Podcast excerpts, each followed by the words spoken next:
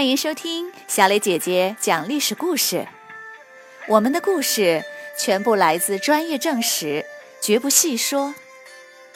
每周一、三、五来听一段故事，了解一段中国历史吧。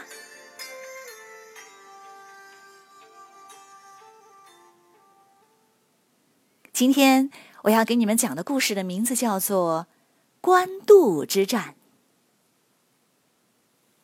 就在曹操打败袁术和吕布，孙策在江东雄起时，北方的袁绍经过多年战争，终于打败了强敌公孙瓒。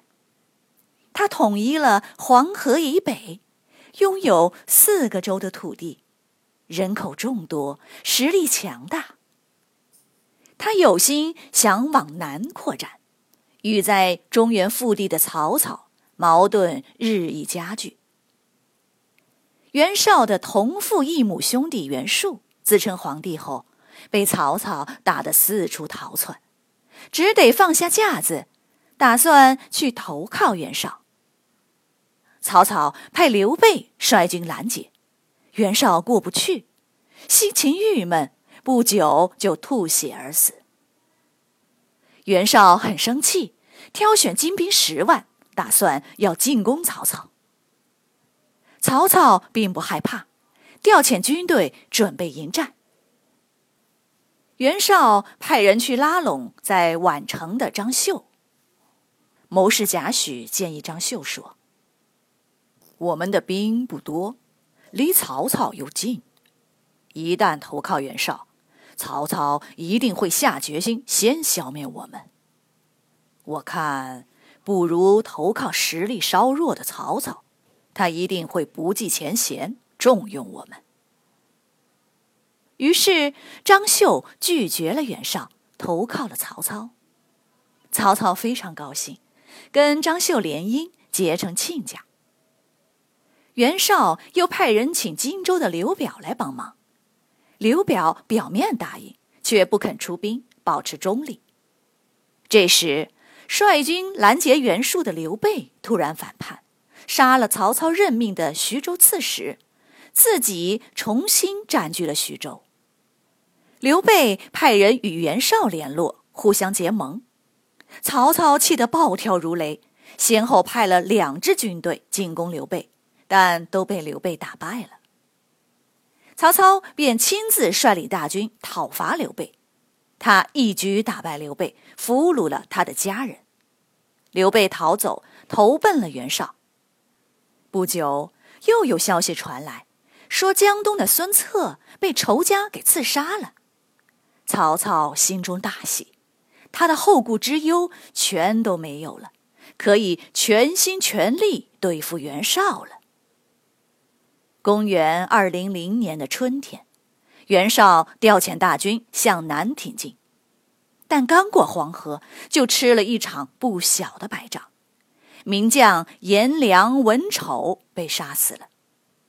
有人对袁绍说：“曹操的军队战斗力很强，我们要格外小心。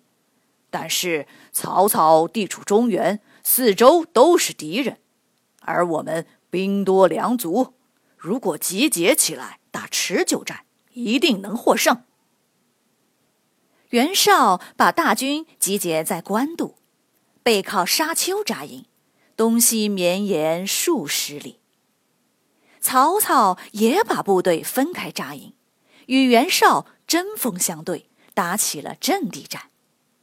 每次交战时，双方全军出动，然而曹操的兵少，总是战况不利。他们只好退回营中，坚守不出。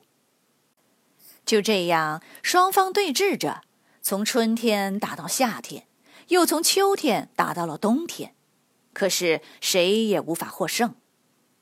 随着时间一天天过去，曹操这边的情况越来越糟糕，粮食快耗尽了，士兵疲惫不堪，一些老百姓还投降了袁绍。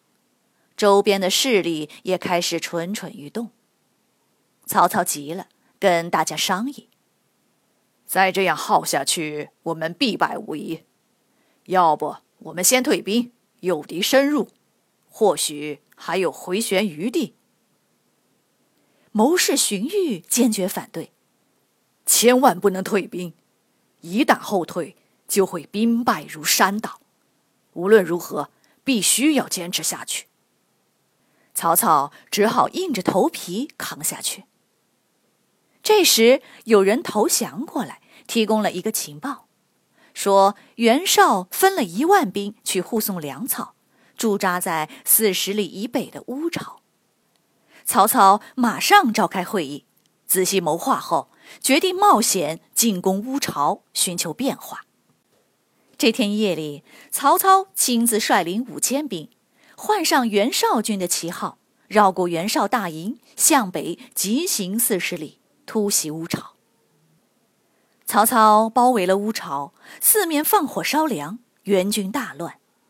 天渐渐亮了，援军稳住阵脚。退到营寨防守，曹操下令猛攻。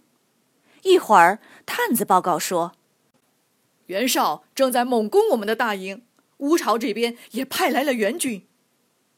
曹操喝道：“先不要管，等敌人到了背后再来报告。”背后又来了敌人，曹军的士兵发疯般拼死进攻，很快攻破了营寨。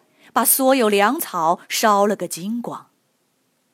曹操将一千多名俘虏的鼻子割下，把俘获的牛马的嘴唇和舌头也割下，拿给袁绍的军队看。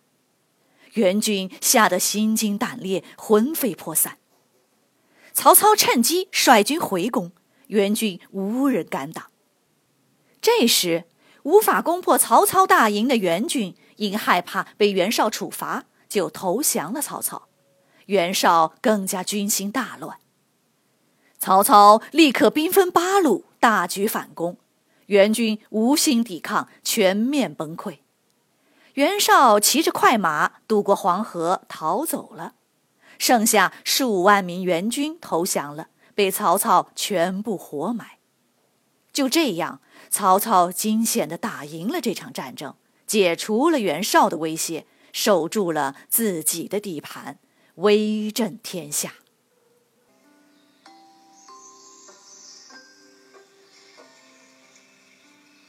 小朋友们，今天的故事就讲到这里，请你来说一说：曹操亲自率五千兵深入敌后四十里，去突袭对方一万人。而且要迅速将对方全部歼灭，才有生还的可能。曹操没有派其他将领，而是亲自去打这场九死一生的恶仗。你觉得曹操为什么会做出这样的决策呢？欢迎你们到公众号留言，或用语音说出你们的想法。感谢你们今天的收听，我们下个故事。再会。